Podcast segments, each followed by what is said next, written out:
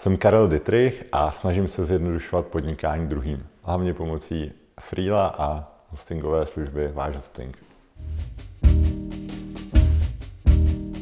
Milí přátelé, já vás vítám u dalšího z našich rozhovorů na téma, jak podnikají profesionálové a mým dnešním hostem je internetový podnikatel, zakladatel aplikace Freelo a dalších zajímavých služeb Karel Dittrich. Karle, díky, že jsi udělal čas přijít k tomuhle rozhovoru. Robé, ahoj a díky moc za pozvání. Uh, možná bychom mohli začít tím, že Freelo trochu představí, že to přece jenom aplikace, která je využívaná hodně mezi malými firmami, týmy, freelancery, takže co to umí, uh, co, čím, čím, v čem vlastně podnikáš? Jasně, děkuji. Uh, no tak Freelo je vlastně nástroj na organizaci práce, na řízení projektů, na komunikaci nad úkolama. To je takový to asi hlavní poslání a snažíme se prostě zjednodušovat to podnikání těm lidem díky tomu, že si projekty, úkoly dobře odkomunikují, naplánují a tak podobně. Takže asi takhle ve zkratce freelancerům se to hodí i třeba v tom ohledu, že tam můžou měřit ten svůj čas, fakturovat a vypouštět takový to, co vyfakturovali, nevyfakturovali, vlastně cokoliv, co změřejí, tak nikdy nezapomenou vyfakturovat třeba takový, no, takže uh, jednodušuje to tu, ten, tu každodenní činnost. Mm-hmm. Děkuju. Ty eh, mimo jiné teda, že eh, tu aplikaci založil a podílíš se na jejím vývoji, tak eh, máš z mého pohledu na starosti hodně i tu veřejnou komunikaci, natáčíš podcast podpalubí, moc zajímavý, kde jsou hosté mimo jiné často i freelanceri, určitě doporučuji se podívat divákům, nebo poslechnout si tedy.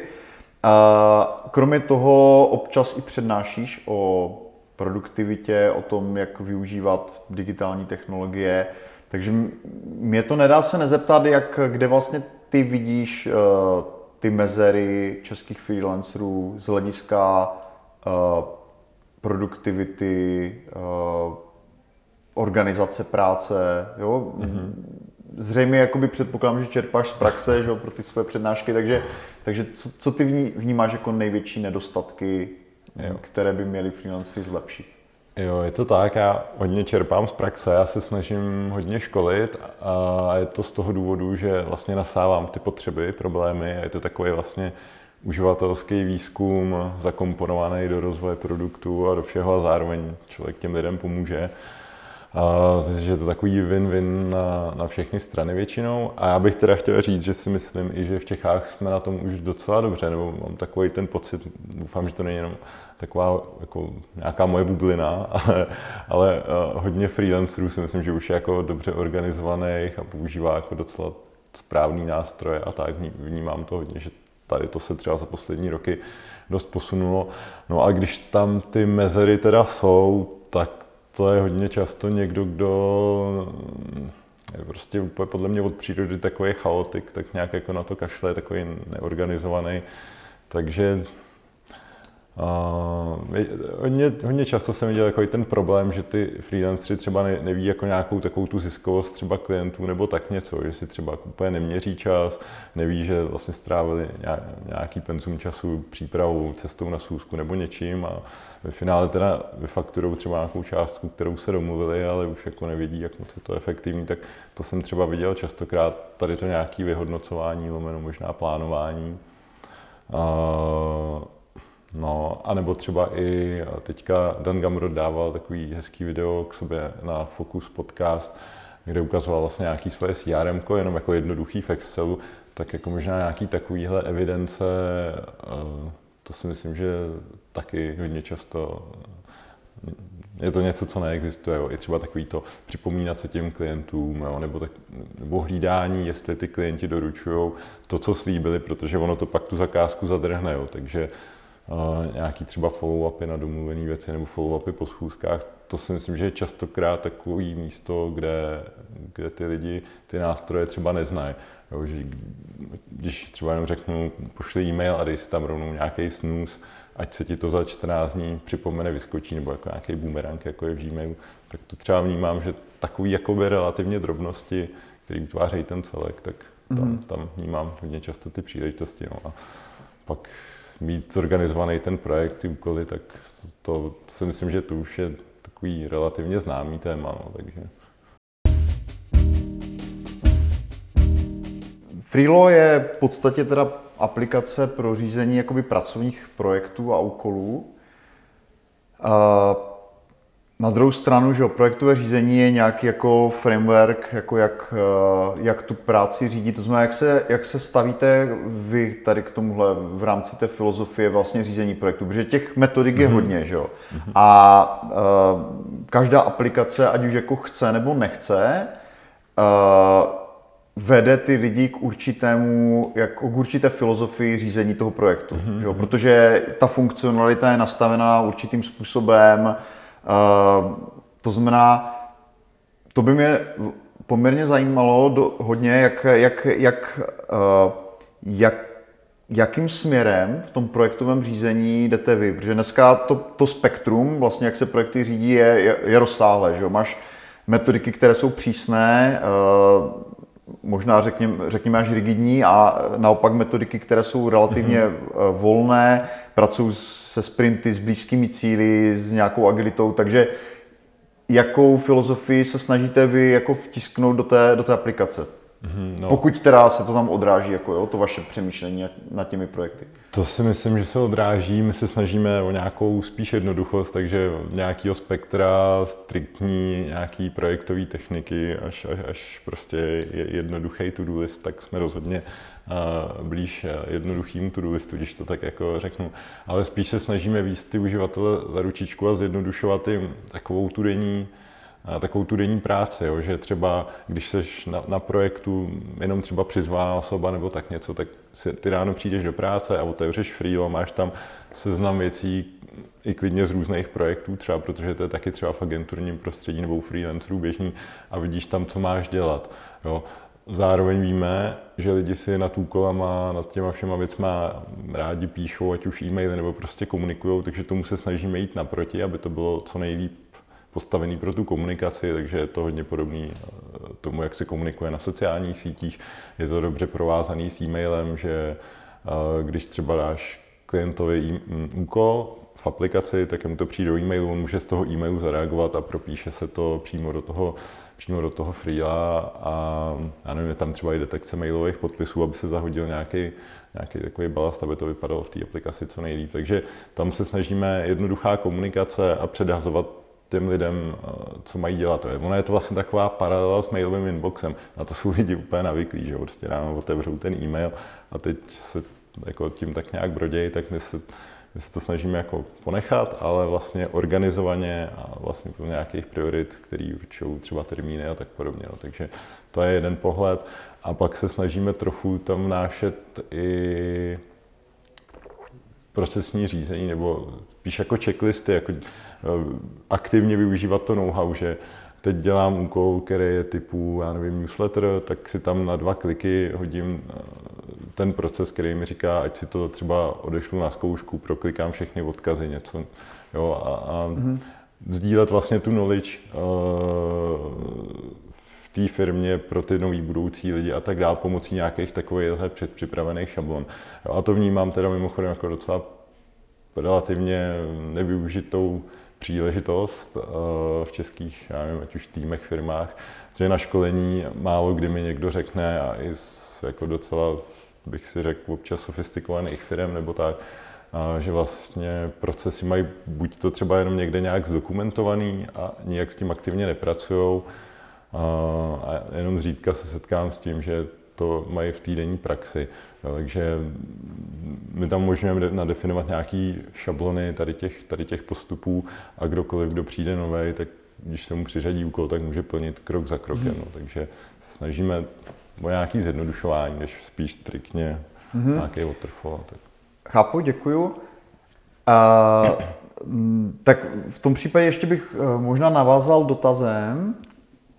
Uh, že jo, ty mluvíš o té paralele s e-mailem, mm, v podstatě, že jo, tady tyhle ty technologie, tady základní nebo ty bazální, oni se dají používat jako dobrým a špatným způsobem, že jo, jako já, eh, že jo, jsem se běžně setkal i s případy, kdy lidi jako aplikace typu Basecamp. Eh, Freelo teda jako aktivně nepoužívám, ale vím, že to je jakoby dost postavené na podobných principech. Jakoby používali z mého pohledu úplně špatně, jo? že v podstatě jako vytvářeli jako obrovské množství úkolů, agendy, jo? znamená, že podobně jakoby můžeš někomu zahltit snadno e-mailovou schránku, že mu hmm. budeš posílat každý drobný úkol v samostatným e-mailu a dostaneš od jednoho člověka 10 zpráv za den. Že? To znamená, teď jde, teď jde o to, jako, jak eh, k tomuhle základu, který to Freelo umožňuje a kde teda je možno evidentně to používat jako extenzivně a vlastně ne úplně v tom duchu jako nějakého minimalismu, ale uh, jako vlastně tak, že ty lidi jako zahletíš těm, tou, tou prací, že jo? Jak vlastně přidat ještě tu filozofii, jak to, jak to správně využívat? Kde je podle tebe takový ten zlatý střed, nebo jak k čemu vlastně vyvedete ty uživatele, jak uh, aby ta aplikace pomáhala tomu uživateli tu práci opravdu jako si mhm. zjednodušit a nevytvářet jenom jako další systém, kde se na tebe jako hrne jako další inbox, který ty vlastně musíš odbavovat. Protože to je možná i dobrý zmínit, že pro spoustu jako lidí je e-mail jako obrovský stresor, že, že to je prostě místo, kde jako nejen, že tam teda lidi jsou zvyklí, jak ty říkáš, chodit a jakoby chodí tam ta práce, ale je to prostě při nějakým jako návalu práce i místo, kde vlastně čekáš, že občas vykoukne něco, co ti jako není úplně příjemné teďka třeba řešit. Že? Takže, takže mm, ať už v té aplikaci nebo v těch školeních, které ty děláš, pravděpodobně musí být ještě teda nějaká jako extenze, jak, eh, nějaký přesah, jak to vlastně dělat dobře. Takže jako jak, jak zabránit tomu, aby se to freelo nebo aplikace tohoto mm-hmm. typu typu stala jenom dalším zdrojem vlastně pracovního stresu, kde máš jakoby, na, kde ti padají úkoly a Jo. Jako by ta práce ti jako a, přerůstá přes hlavu. To, to je výborná otázka a žádná aplikace není samospásná. Já jsem toho, musím říct, jich jako stovky jich existuje, tak já jsem testoval třeba desítky hmm. osobně a tak dále. Pro, proto se ptáme na tu extenzi Aha. těch školení, jo? jestli je, to třeba předáváte těm to, lidem jako uh-huh. jinak, nebo jo, je, že je to tak, no, a, to minutně. A, aplikace. A zamezit tomu se dá podle mě jenom pomocí nějakých pravidel, který si dají lidi spíš mimo tu aplikaci samotnou. Jo? Že nedokážu si úplně představit, že se to používá dobře všem za nějaký konstelace nějakých pravidel, který tě mermoucí k něčemu nutí, protože každý nějaký pak zasnucení je složitější Super. rozhraní. To je skvělý. Tak pojďme přímo na to, co jsou podle tebe ty pravidla, jakoby, který jakoby vedou k tomu, že, že, že to využíváš efektivně. To, tohle mě velmi zajímá. No tak, uh, co, co my třeba se snažíme předávat těm lidem, aby se to třeba do firmy dobře zavedlo a tak, tak spíš to začíná, aby si na to vůbec zvykli, takže dát nějaký pravidlo, že každý den se tam přijď podívat, místo třeba otevření e-mailu si ráno otevři právě nějaký ten dashboard, ať vidíš, co máš dělat, aby prostě jiným se nezasekávala třeba práce. Jo, a pak to jsou, asi se budeš smát, jo, ale jsou to naprosto triviální věci, jakože když zakládáš úkol, tak tam dej třeba řešitele, protože to se taky často neděje. Jo, nebo a co relativně pak dobře taky v těch prostředích firmních funguje, že když já splním úkol, tak ne, že ho třeba dokončím, zavřu za archivu nebo tak něco, ale vrátím ho třeba tomu zadavateli a napíšu tam aspoň pár já nevím, slovo, že mám to hotový, nebo šlo to dobře, špatně, cokoliv, nebo, nebo protože ten druhý člověk to potřebuje poslat klientovi nebo něco takového. Takže oni to jsou relativně takový, eh, takový kravinky, ale lidi to v žádných těch aplikacích jako nepoužívají. No. A pak samozřejmě snažit se to nezahltit, protože už jsem taky kolikrát viděl prostě trailu board, kde bylo sloupců, jak, jak mm-hmm. plná abeceda a tak dále. Takže ty lidi se nesmějí cítit zahlcený a tak. No. Takže třeba výborný další pravidlo dělat v těch aplikacích pravidelně úklid. Jo. Jedno, já nevím, za měsíc, za tři měsíce, nějaká perioda a projít to, co je nerelevantní, hodit do nějakých archivů třeba, nebo jo, takže dělat v tom jenom třeba pořádek, jo. I, i, třeba změnit trochu koncept toho řízení, protože v týmu můžou přibýt lidi, můžou se změnit projekty nebo jejich charakter a už nemusí úplně přesně vyhovovat to, co se nastavilo před rokem, před dvouma nebo tak. Takže nějaký jako je úklid a znovu rozmyšlení, jestli projekty jsou rozdělený správně, což třeba freelanceri to mají většinou jednoduchý, je to zakázka nebo prostě projekt, jeden, nebo jeden klient a tam si předávají úkoly, ale ve větších týmech že jo, je, to, je to složitější. No. Takže i třeba takovýhle úklid je fajn pravidlo. Uh, většinou se taky snažím jim do začátku nestavit jako nějaký vzdušný zámek a většinou tomu i dokonce jdou v těch firmách a týmech naproti, že tak teď, když něco zavádíme, tak si to pojďme udělat super sofistikovaný, složitý.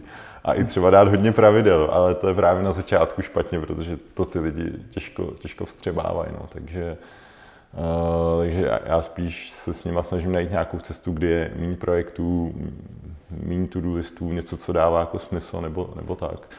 Nebo nějaký, nějaký proces flow, který je třeba jednodušší, jo, že si namyslejí různé stavy, já nevím, od začátku, od, ná, od nápadu až po dokončený úkol. A teď tam dávají i kontrole, zkontrolován různé stavy. A tak jim třeba řeknu, tak zkuste na začátku jenom se, se čtyřma stavama a pak si to postupně zesložitujte, no, protože udržet pro celý velký tým všechny pravidla a tak z, z bodu nula nedává úplně smysl. No, že to pak uh, nedopadá dobře. Taky jsem se setkal s tím, že hodněkrát ty naši uživatelé nebo ten tým prostě skončil, protože to bylo těžké s těma lidma, jo, že třeba i, i uh, šéf ve firmě chtěl a tak dále, ale prostě se jim to nepovedlo zavíst, protože ty lidi tam prostě nechodili a najednou to bylo roztříštění, něco ve freelu, něco v e-mailech, něco si říkali a uh, nedokázal to třeba. Mm-hmm. Jo, mohl udělat nějaký direktivní, ale tak. Jako tak, jak ty o tom vyprávíš, tak já tomu rozumím v podstatě tak, že hlavně teda v těch jako větších týmech nebo těch firmách je v podstatě stále nezbytná ta role toho projektového manažera, který by se měl teda asi postarat o to, že on pomůže těm uživatelům jako vstřebat a jako mm-hmm. doladit ty pravidla, které se budou používat pro tu, pro tu aplikaci. To je možná i zajímavý, zajímavý podnět třeba pro projektáky, kteří se dneska nespecializují vyloženě na, na převádění té práce do nějakých těch uh, online systémů, ale evidentně tam je dost velký prostor pro, pro zlepšení. Mm, já se možná zeptám ještě na jednu věc. Ty jsi i, i zmiňoval, že se snažíte že, jakoby pokryt tu roli, uh, tu rovinu té komunikace. Na druhou stranu, ty říkáš, tak jeden inbox je uh, vlastně ve filu, pak máš jakoby schránku, že jo? Ale teďka uh, těch inboxů jako dost přibývá v posledních letech, jo? V podstatě spoustě freelancerů chodí práce přes uh, Messenger, Messenger Uh, předpokládám, že pro lidi, kteří jsou intenzivně třeba na Instagramu, tak i tam ten inbox jako mm. nějakým způsobem jako dost živý. Uh, nemluvě o tom, že v některých týmech. Eh, my třeba používáme interně, já nevím, aplikace typu Signál, jo, v podstatě nějaká šifrovaná mm-hmm. komunikace, eh, Messenger, kde můžeš i namluvit tu zprávu. To znamená, najednou pracuješ třeba s pěti, šesti inboxy. Že? Takže jaká, jaká, jaká je pro tebe jako dobrá praxe tady pro tenhle ten posun, který jako evidentně jako má spíše tendenci jako gradovat, že každá ta platforma se snaží jako uh, udržet ty uživatele u sebe, mimo jiné tím, že jim dá jako k dispozici ten messaging. Že? Mm-hmm. Takže co je dobrá praxe pro tebe? Jak, jak vlastně integrovat tu práci z těch inboxů, jako do, do, ať už do freela nebo do nějakého jiného systému, jak to třeba děláš ty, jo? protože tohle je problém, se kterým ti jako vytíženější freelancři evidentně zápolí.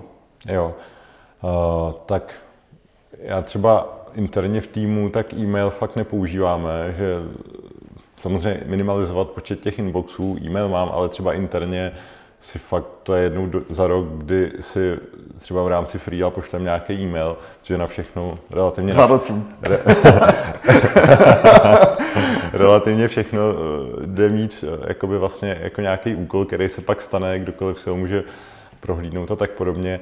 A těm freelancerům třeba, já kdybych byl freelancer, tak asi neakceptuju, že mi bude někdo předávat práci, Messenger, WhatsApp, Instagram a vím, že ty tendence tady jsou, jo, tak tam si myslím, že je úplně na místě klidně třeba odpovědět, jo, moc díky, pošlete mi to prosím do e-mailu, já to jinak nebudu mít zorganizovaný nebo cokoliv.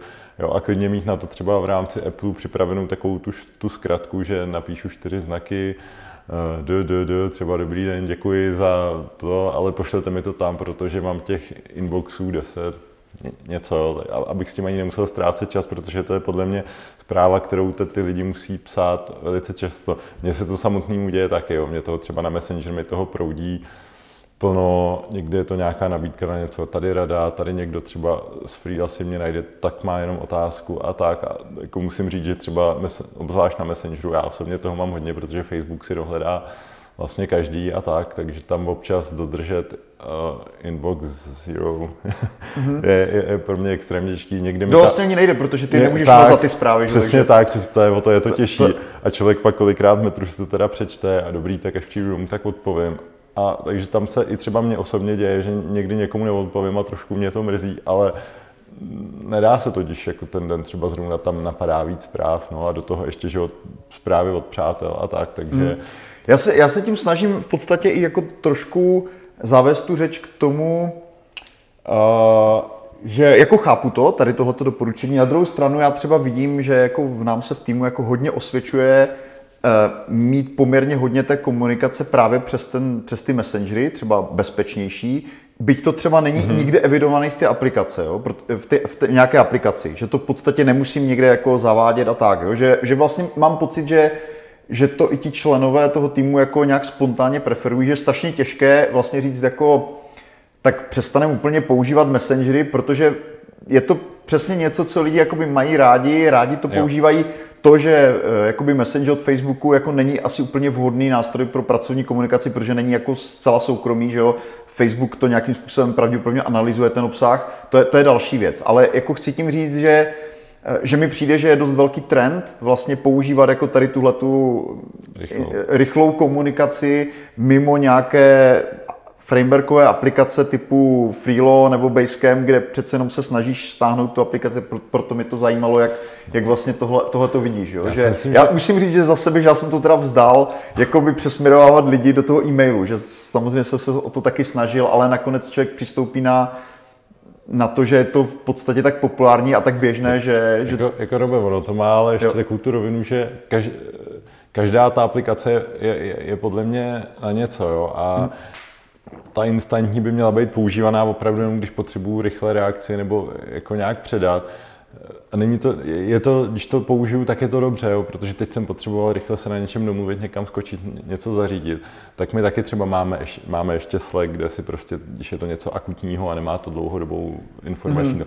ale když mám, že zadávám prostě úkol nebo větší věc, dlouhodobou věc nebo cokoliv, tak je podle mě úplně škoda a nesmysl zneužívat na to ty messengery, kde to prostě odroluje, zapadne a tak podobně. Takže jsou asynchronní komunikace, rychlá komunikace, jo, každá má mm. nějakou potřebu, nebo, nebo videohovor prostě, kde, kde můžeme vyřešit face to face, vysvětlit si a tak dále v pěti minutách. Takže jsou různý typy komunikace a podle mě nejdůležitější je použít jako tu správnou na to, co aktuálně řeším. Jo, když... Ano, ano, proto se na to ptám, že? protože to je, to, každý, to je... máme tolik možností, že? a jakoby pro lidi, kteří nejsou úplně jakoby v těch technologiích ponoření každý den, tak je asi strašně snadné jako šáhnout po špatným ano. řešení jako toho daného problému. A obzvlášť vlastně to jsem viděl taky častokrát, to, hodně třeba s e-commerce, takový ten busy šéf, projekták, nebo většinou, většinou spíš pohledu jako šéfa, mm-hmm tak relativně koncepční úkoly a sázel to na ten tým přes WhatsApp. Jo. A oni se mě sami ptali, jak mají donutit toho šéfa, aby jim to dával do toho freela. Jo. Že tam se to třeba, mám příklad, kde se to zavádělo vlastně od spoda a já to jako chápu, že protože ten třeba eh, zaneprázdněný šéf teďka někde skončil, se dá, se dá do taxíku, tak chce jako rychle, jako, ať se ta práce hejbe. No. Ale jo, prostě chápu, chápu. Mhm. musí to jít dost... Jo, fakt je ten, že eh, já třeba, když se nad tím zamyslím, proč eh, preferuju některých věcí třeba ten signál, jsou ty namluvené zprávy. Že to zkrátka mm. jakoby během minuty namluvíš něco jako poměrně hodně bodů a pokud jako ten člověk, kterému to posílá, že v kontextu a má, udržuje si nějakou mhm. vlastní evidenci, tak mi to jako v, tom, v té dané chvíli mi to často přijde jako rychlejší, než vypisovat e-mail nebo to, nebo to dávat někde. Takže možná i ta hlasová komunikace je jako docela zajímavý, zajímavý trend jakoby v tom mhm. řízení jo, nebo v té komunikaci. Uh, pojďme dál. Uh, my už jsme se teda vlastně zmínili o tom nějakém přehlcení prací. Uh, asi to je něco, co freelanceri dost často zažijí v takových těch rušnějších obdobích roku. Já vím, že ty uh, sám, že jsi prošel nějakým jako vyhořením nebo nějakými až zdravotními problémy, které často o tom mluvíš v nějakých přednáškách a tak. Snažíš se žít zdravě, zajímat se prostě o věci, které ovlivňují vlastně tvůj výkon a to mi přijde skvělý, že uh, jsi jeden z těch lidí, kteří jako nejen mluví o té jako vysoké produktivitě, ale mluví o tom, jak preventovat to, aby se tady tohleto naopak nestalo něčím, co tě jako dožene a vlastně zhorší to tvé zdraví nebo, nebo, mm-hmm. nebo prostě přepneš tu strunu a projeví se to někde jinde nějak negativně, ať už jako v osobním životě nebo v té zdravotní rovině. Takže jak, jaká je třeba teda tvoje osobní zkušenost, jako kde ty jsi to jakoby přehnal s tou prací a co ti pomohlo se toho stavu jako dostat a jak, jak funguješ dneska? Jo, dobrá otázka. No, uh, já bych jenom doplnil možná, že asi vyhořený jsem nebyl, mm-hmm. protože ta práce mě vždycky furt bavila, nebo vyhoření já vnímám tak, že prostě člověk ztratí chuť a energii do práce a prostě nic neudělá, i když mm-hmm. jako sebe víc chce, tak jenom teda jak vnímám vyhoření, tak to, to jsem neměl, ale měl jsem spíš jako hromadu nějakých zdravotních problémů častý, já nevím, záněty průdušek, navštěvoval jsem nefrologii, eh, šel jsem vlastně i, šel jsem z vyšetření na vyšetření v průběhu několika let a furt jako někde něco, byly nějaký náznaky, ale nebylo to tak špatný, aby dělali třeba biopsii ledvin, takže teď to budeme až, Karle, do, do tvé smrti se výdat a kontrolovat pravidelně a tak. A říkal, já tak paní doktorko. A myslím, že teda teďka po letech mi jsme říkal, jste byl můj oblíbený pacient, ale vy už sem prostě nechoďte na tu kontrolu. No. takže, a takže k tomu jsem se pak dopracoval, ale myslím si, že to bylo čistě tím, že prostě práce byla někde tady a pak strašně, strašně dlouho nic a pak teprve jako uh, nějaký osobní život, zdraví a tady, tady ty Kolik věci. jsi třeba hodin pracoval denně v té době? No, dost, no. Asi, asi jsem to, já jsem to ani neměřil. Vlastně teďka mám třeba aplikaci Rescue Time, která mi běží úplně na pozadí a každý týden mi pošle report, jako kolik času jsem se tou obrazovkou strávil a samozřejmě cílem to nějak jako minimalizovat. No, ale myslím si, že můj život vypadal, že jsem se ráno zbudil a rovnou už jsem jako přemýšlel, co, kde, kam. A tak nějak to probíhalo až do večera. No a samozřejmě já jsem teda jako byl sportovec, jo, ale eh, v takovém duchu, že od počítače jsem rovnou rychle odjel autem na, na squashový kurz, kde prostě člověk zmutoval to tělo během té hodiny, aby zase mohl běžet zpátky k, jako k obrazovce. No. Tak k tomu, mm-hmm. jsem, k tomu jsem úplně změnil přístup, že naopak spíš i, i třeba když už někomu mám dávat nějakou radu, snažit se, tak říkám, hele, tak když nesportuješ, tak pohyb, aspoň choď, jo. ty třeba taky hodně chodíš a že prostě chůze výborná, takže z nějakých těch těžkých tréninků a, a, a náročného sportu, tak jsem spíš jenom začal běhat, cvičit jogu, do bazénu, sauna a tak dále. No. A samozřejmě i stravu, jo, že člověk, když měl chvíli, tak si nedá kebab, ale naopak třeba teďka strašně rád si vařím. Nezačal jsem v karanténě, kde to začalo být populární teďka, uh, už, už daleko dřív, ale člověk právě tam dá čerství uh, suroviny a já to vnímám jako takovou jako 15-minutovou svoji meditaci. Jo. Prostě vezmu tu pánev, teď, teď tam rozjedu to divadlo. Je to úplně jiný druh práce, člověk má rychlej feedback, jestli jako dneska super, nebo tak Karle, příště to zkusím.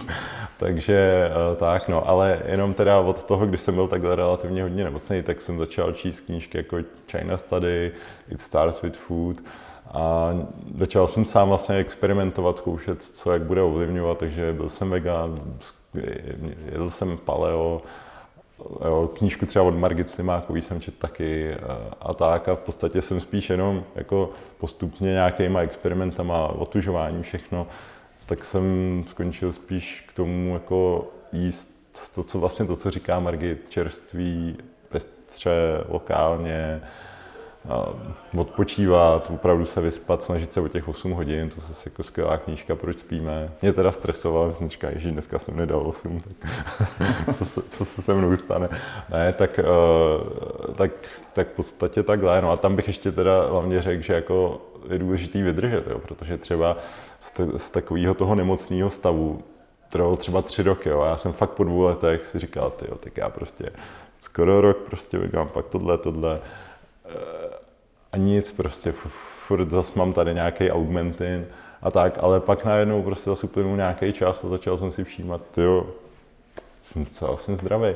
Jo, a teďka, já nevím, měl jsem třeba, hezký je to na moje VZP, přehled vykázaný péče, jak tam jsou ty grafy po těch letech, kdy prostě třeba jako fakt tam se tuším 160 tisíc jako nějaký ty roky naspátek a teďka prostě to spadlo na nějakou nulu, anebo jako je tam jeden krevní test ročně a, a obvodáka, ale který ho nemám, protože mi před lety se někam odstěhoval mimo Prahu a já jsem si ještě nepotřeboval hledat jinýho, mm. no, takže... To je, to je krásné, gratuluju. Takže někam začukat. uh,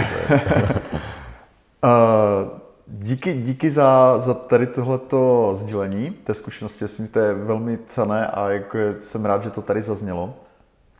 Uh, ty, ty natáčíš, když se dostanu k dalšímu tématu, ty natáčíš, jak už jsme řekli, podcast z podpalubí, takže hodně přenášíš, stýkáš se s podnikateli, a slyšel si spoustu těch příběhů, pohybuješ se teda často mezi lidmi, kteří, se, kteří buď jsou freelancři, nebo, mm-hmm. nebo dělají nějaké internetové podnikání, vyvíjejí nějakou aplikaci. Eh, mohli bychom i říct, že, že provozuješ hosting, váš hosting.cz a, a taky komunitu SaaS služeb, mm-hmm. Software as a Service, uh, takže zakladatelů tady těchto těch podobných služeb, jako je, jako je právě jako je Freelo.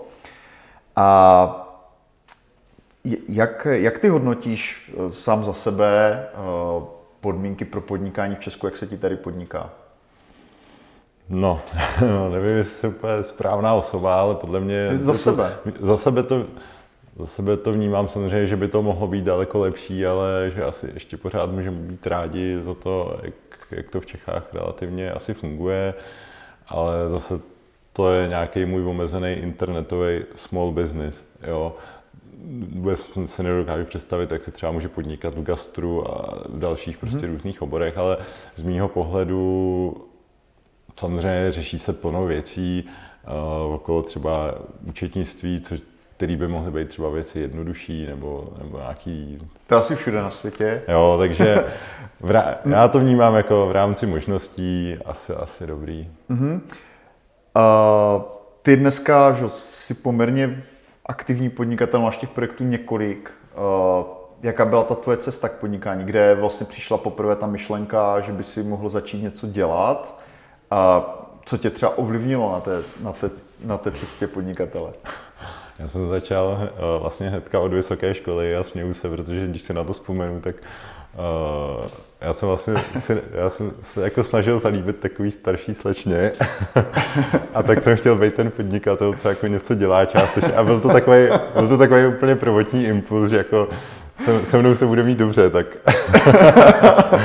takže jsem začal dělat weby vlastně a od výšky a to. A v tu, od té doby jsem už hnedka měl ten mindset, že chci tvořit, chci vymýšlet a to a ne, ne úplně plnit pokyny. No. Takže tvořit, to je jako to něco, co mě žene někam dopředu, no, že bez toho prostě nedokážu, mm-hmm. nedokážu existovat. No. Tak, takže to byl ten prvotní impuls a uh, jako řekl bys, že pak byly ještě nějaké milníky, něco, co, mm-hmm. co, co jako změnilo tvůj pohled na to, jak podnikat, jo? nějaké takové ty aha momenty, na které člověk, ke kterým člověk dojde třeba po pár letech. Uh, evidentně proto měl jako dobré nějaké dispozice, že prostě si začal rovnou, neměl si nějakou velkou bariéru, jako, uh, jo, takže to, to, to, je, to je dobré. A jak, jak teda, jaké byly třeba nějaké další jako ty vývojové etapy hmm. jako toho biznesu? No, uh, malý, malý step byl možná změnit mindset uh, z freelancera, jakože to tvořím jakoby na nějaký svoje ičo a tak podobně a přepnout to jako do SRO, jako vlastně teda teďka už jako se podniká, teď už tady platím někomu výplatu a tak, což vlastně, jsem říkal, že jsem tvořil weby, tak mm-hmm. jsem začal dělat agenturní biznis, kde vlastně jsme dělali e-shopy, takový nějaký větší provázaný na ERP systémy a tak, takže takový, takový jako nějaký větší. Takže takový ten přepnutí z myšlení freelancera na přepnutí jakoby podnikatele, řekněme, nebo firmy.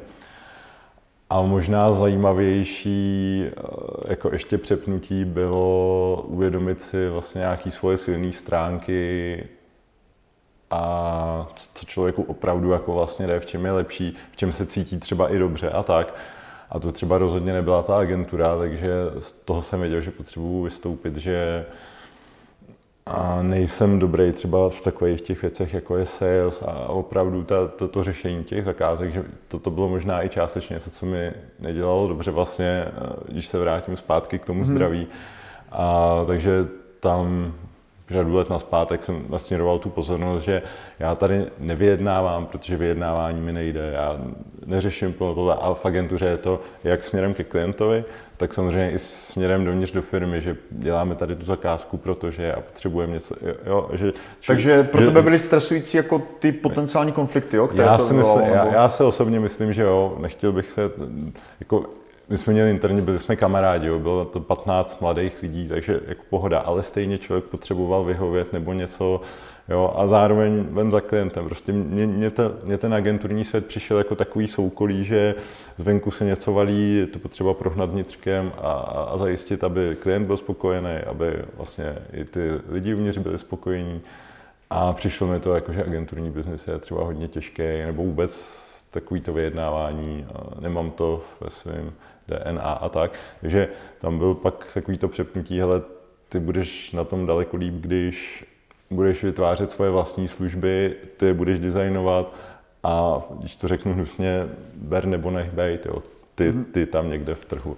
Jo, a ne, mm-hmm. že člověk jako soupeří třeba dva měsíce o nějakou větší zakázku nebo tak něco, která pak třeba nemusí dojít, výjít nebo tak. A nebo mi třeba i mi jako občas strašně vadil takový nevděk, že člověk vymyslel úplně super věc pro toho klienta, úplně ještě si to musel obhájit, ještě všechno.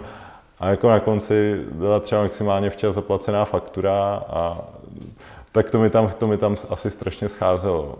Mm-hmm.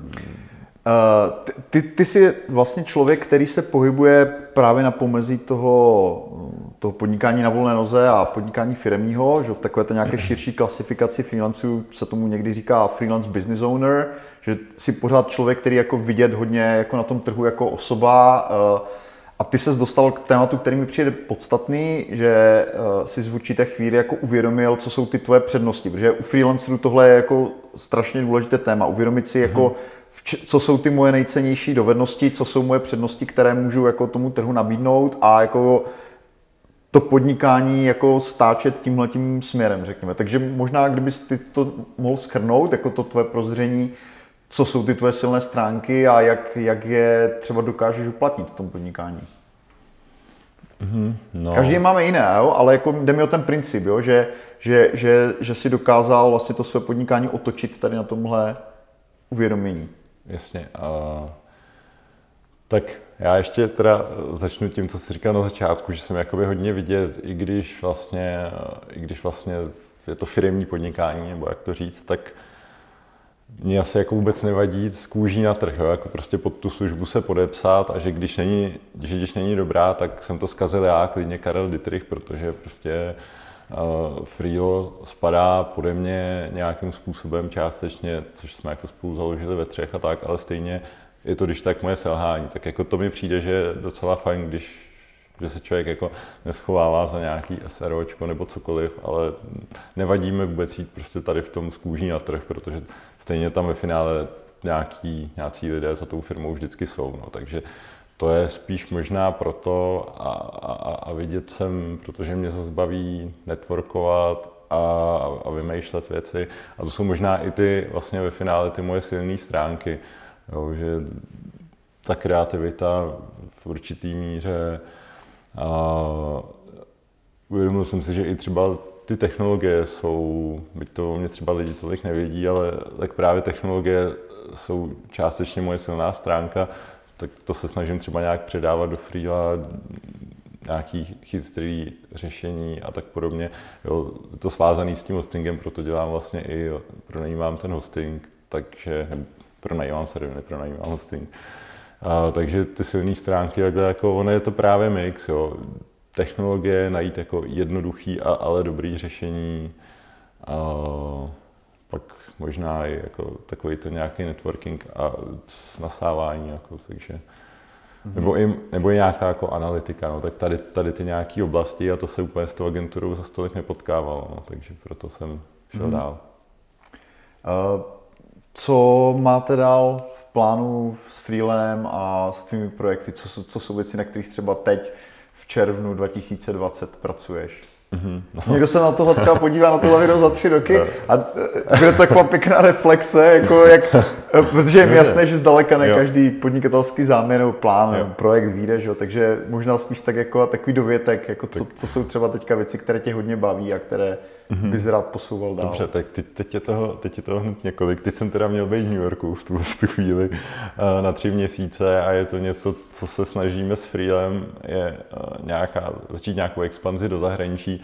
Samozřejmě musím potrhnout, my to tak nějak, ať už v Čechách nebo obecně to jako bootstrapujeme, nehledáme investora nebo takovéhle věci.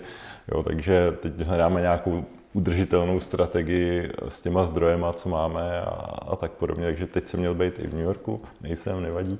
A takže teď zkoušíme nějaký evropský trhy, nejspíš půjdeme cestou lokalizací a tak, takže to je třeba za, za oblast Freela. Uh, co ještě plánujeme.